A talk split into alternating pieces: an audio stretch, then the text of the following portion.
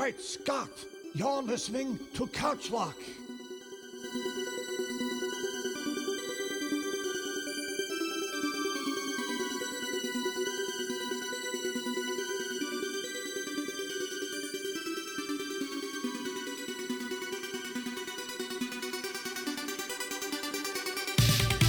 Hello, hello, and welcome to another, I don't know, I don't want to call it episode.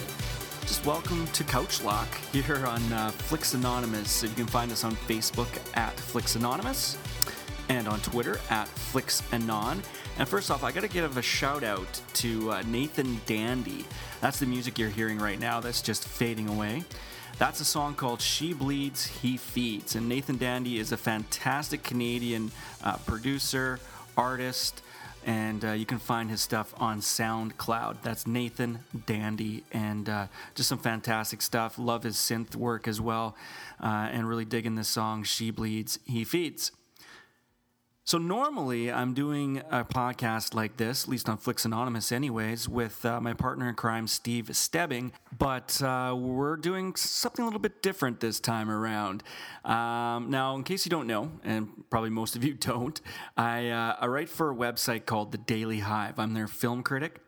And I got this great opportunity to interview a fantastic Canadian director. His name is Denis Villeneuve. Now, you're probably wondering who? Who's that? Well, he's directed some fantastic films uh, like Prisoners uh, with Hugh Jackman and Jake Gyllenhaal.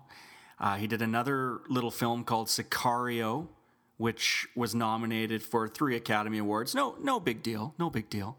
And uh, he has a new film out uh, that's getting rave reviews. It's a sci fi masterpiece. I absolutely loved it. And it's called Arrival. Many of you have probably heard it, seen the, uh, the advertisements on TV. Uh, getting amazing reviews right now. I actually gave it uh, five out of five on the Daily Hive. And uh, it's essentially going to be one of my f- most favorite films of, uh, of the year. And so I had a chance to sit down. He called me. Uh, he's actually overseas right now filming the sequel to Blade Runner, believe it or not. Yeah, Blade Runner 2049. And uh, so he was able to put some time aside to uh, talk to little old me. And uh, we got right into it. I immediately asked him, How does a guy from a small town, like it's a village, okay, in Quebec, all of a sudden become this big Hollywood director? What got him into film? Like very early, I was uh, attracted to the job of director. Like uh, like in my childhood, because I was someone that I was a dreamer. I was very the, the I would try to make a short answer. Okay, it's just that I was very bad at sport. I was the worst hockey player in Canada. So when you bad at hockey, where I was coming from, you were nothing. And I was like, and and I had I was really a, a daydreamer, and uh, since the as long as I remember, I, I liked telling stories. I, I I really loved. I thought I would be a writer at the beginning, and then uh, I started to. Uh, um, being amazed by uh, uh, movie making and, and, specifically by the director. I was coming from a small town in in Quebec, and and uh, there was like at that where we were mostly it was like American movies mm-hmm. where that were in the theaters. And uh, there was one man that was making movies that it felt different, and and I understood that it was different because there was a different director behind, it, and that man was Steven Spielberg, and and and by I became a huge fan of his work, and he, he and uh, I uh, watched documentary. So at, at like early, uh, like 12 something years old, 13 years old, I was like starting to be fascinated with that discipline, yeah. movie making, being a film director. And uh, after that, uh, it's it's a it's a passion that grows and grows through the years, discovering European cinema and uh, all the cinematography in the world. Hmm, that's so fascinating because I think I think Steven Spielberg inspired a lot of people. Um, so did you do what he did at a young age? Did you, you know, pick up a camera and start making, you know, home movies and, you know, directing kids all over your neighborhood and, and doing these big major motion pictures throughout Quebec? I did some, but at that time uh, it was like uh, it, it wasn't easy, easy easy as today. Today you can make uh, it's fantastic because today someone that wants to make you can make a movie with your iPhone and you can edit it with your computer. When I was young, it was a bit uh, more difficult. It was like you you had to use a eight, eight millimeters or fifteen millimeters uh, film. Yeah. It was expensive. It was a process um, I will say that uh, uh, I did some short films as a youngster, Yeah. and not very successful. I made mostly animated movies. Um, that like uh, uh, I will say that um, uh, uh, it was later that I had the chance. I was more in theory. I was drawing storyboards, writing screenplays. It was more when I, I, I went to university that I had a chance to work with a camera for uh, for real, 16 millimeter camera. Yeah, it sounds like you fell in love with film at a very, very young age. You were talking about how, you know, a lot of the movie theaters back in the day were showing westerns, but you know, you fell in love with the sci-fi's, like the Steven Spielberg films. What are some of the other films that inspired you um, growing up? But what are some of the what are some of the movies that you absolutely loved and you knew, you know, right away is that you wanted to be a storyteller? My, one of my oldest memories uh, uh, as a kid with film 2001: A Space Odyssey. I still vividly remember seeing uh, some scenes uh, hidden in the stairway, you know, trying to watch it because it was too late at night, and uh, it, it just. I just vividly remember that it's one of the my oldest oldest memory was is 2001: A Space Odyssey, and now I remember that watching this movie, it was just like uh, an elegance and uh, and uh, and purity and and um, a strong feeling of vertigo. Something that you feel that you are in contact with the unknown. Something that your brain was not able to process and, and to explain. I'm still trying to understand 2001: A Space Odyssey after 35 years. You know, it's a, it's a fantastic movie. It's, a, it's the best movie of all time for me, and it's like um, that kind of vertigo, that kind of a, of a puzzle, uh, always attracted att, attracted me. And uh, and uh, after that came, I was born in that uh, era where there was that wave of fantastic sci-fi movies that came out in the same time, like the, the first two Star Wars, Blade Runner, Alien, all those movies that came out uh, were pretty strong sci-fi movies. Close Encounter of the Third Kind. It was like a strong era, the, the, end of the 70s and the beginning of the 80s, where uh, it was a genre, genre, genre uh, I don't know how to pronounce that in English, genre, genre, uh, the, Yep. the sci-fi uh, genre. Genre, yeah. like a, Yep.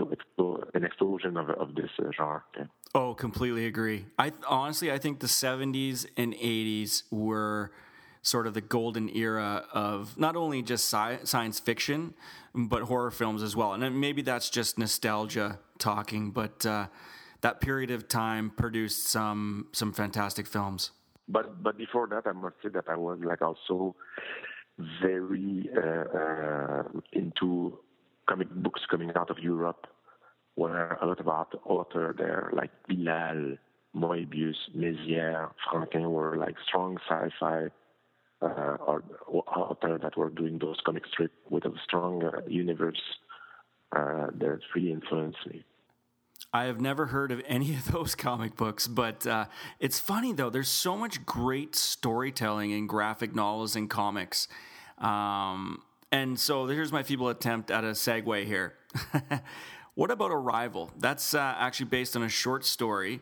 Um, but when did you get the idea to put this story onto screen? Did Paramount approach you, or did you go to them and say, "Hey, I want to do this"? Uh, how did Arrival come into being? There, first, I was since years I was looking for a great sci-fi story, something that will have depth, that will uh, be meaningful, that will be fresh, that will look new, that will not seem like something I've seen before, and and uh, all those elements were in the short story "Story of Your Life," written by Ted Chiang. Very powerful, moving, beautiful, poetic short story, and. Uh, that uh, I felt that there was a potential there to make a very powerful movie. If, uh, but uh, with a lot of work because the adaptation uh, I felt right from the start will be very uh, difficult to do because it's uh, the short story is really intellectual and about the process, and uh, with, without a real dramatic structure. And uh, it was a long journey to uh, achieve this with Eric Heisserer, the, the screenwriter. until the movie evolved a lot until the end. It, it was really a long process there were many things about uh, Arrival that I absolutely loved. Um, the music score, the cinematography, um, Amy Adams' performance, Jeremy Renner. Um, but Amy Adams really stood out for me. Uh, the CGI totally understated, and I think one of the stars uh, of the, your film was actually the alien aircraft. Um, it was very ominous looking. It was you know just above the ground, like hovering. Uh, you know, it was very mysterious. Now, did you pull that out of the description out of the book, or was that a design that uh, you came up with uh, on your own? The the it was the way it was described in the screenplay wasn't that it wasn't that shape at all. And me, I was thinking that I was looking for a specific emotion, an emotion that I felt when I was reading those sci-fi comic strip when I was a kid. You know, mm-hmm. a feeling of, of unknown, a fear of unknown, of, uh, uh, like a little terror of the unknown. You know, it's like something that uh, I was, uh, and the idea came out of a, uh, a research I made. Mm-hmm. In the solar system right now, there's like a, an asteroid, a kind of little planet that has that shape, ovoid shape like that. Mm-hmm. That it's the name of this uh, in French we said celeste. It means it's like it's not a planet, it's not an asteroid, it's in between. You know, it's a huge thing floating in the space. It, it, its name is Haumea, H A U M E A, Haumea.